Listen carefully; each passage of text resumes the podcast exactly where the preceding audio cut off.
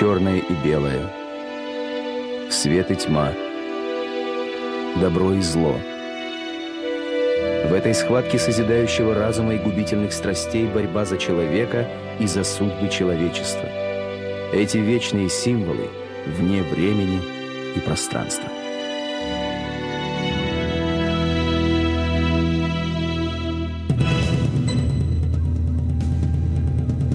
Конец 15 века. Европу сотрясают войны, бунты, эпидемии и произвол погрязших в пороках церковников. Люди живут в ожидании страшного суда и конца света. В это смутное время малоизвестный немецкий художник Дюрер создает 15 гравюр иллюстраций к откровениям святого Иоанна, завершающим священное писание. Апокалипсис ставит его имя в один ряд с великими творцами эпохи Возрождения – Дюреру удается совершить невозможное. Его гравюры производят впечатление куда более сильное, чем сам текст священного писания. Привычка к упорному труду, которую Дюрер унаследовал от отца, золотых дел мастера, пригодилась ему в работе над серией. Привыкший докапываться до сути вещей, художник никогда не ограничивал себя рамками своего ремесла. Без устали штудировал геометрию, философию, историю.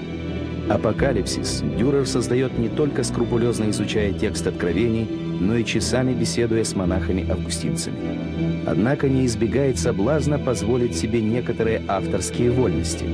Первая гравюра Апокалипсиса – мучение евангелиста Иоанна. В тексте откровений этого нет.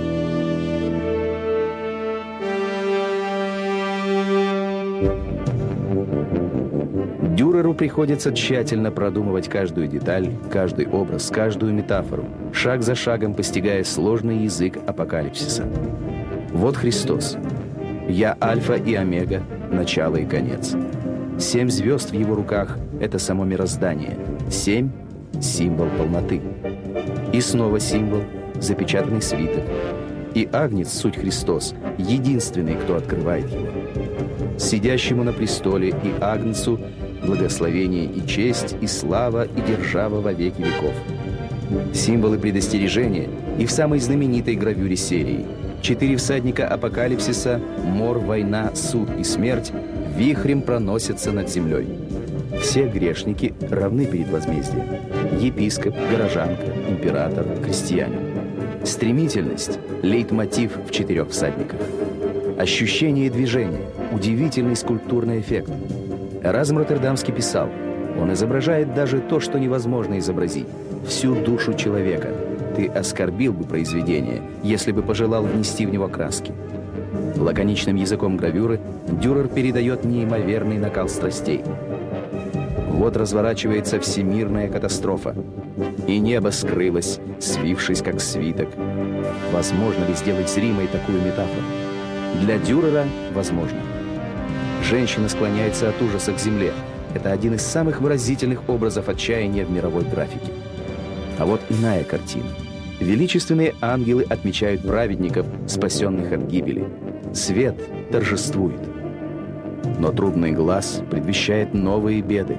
Рушится с неба звезда полынь. Огненная гора низвергается в море. Дюрер конкретизирует евангельский образ, изображая не только возмездие, но и руки Господа, кое вершат божественный суд. Грозные ангелы-мстители врезаются в толпу людей. Карающий гнев выглядит у Дюрера одновременно и праведным, и безжалостным, и слепым. Автор не случайно выбрал для иллюстрирования откровений жанр гравюры. Контраст белого и черного. Что может лучше передать пафос борьбы света и тьмы? Вот в небе с порождениями зла сражается воинство Архангела Михаила. А на земле светлый день. Едва заметная деталь – гостеприимно поднятый шлагбаум. Но как красноречиво говорит это об обретаемом мире. Следующая гравюра лишена присущей серии эмоциональности. Голос с неба повелевает Иоанну скрыть тайну книги от непосвященных. «Возьми и съешь ее, она будет горька в чреве твоем, но в устах твоих будет сладка, как мед. Эту метафору художник предпочитает иллюстрировать дословно, оставляя за богословами право толкования подобных иносказаний. Ускользающий смысл библейских прорицаний Дюрер успешно воплотил в понятных его современникам художественных образах. Апокалипсис стал Библией для бедных, для тех, кто не знал латынь и не понимал, о чем говорят в церкви. Апокалипсис принес Дюреру настоящую славу. Богатые купцы, могущественные князья, сам император наперебой добивались его работы. Новички учились рисовать, копируя его гравюры. Посыпались лестные приглашения поработать в Италии. Однако Дюрер отклонил их.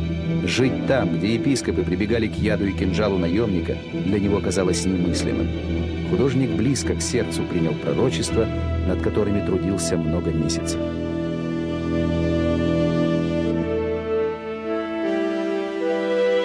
Бессмертным гравюрам Альбрехта Дюрера уже более пяти веков.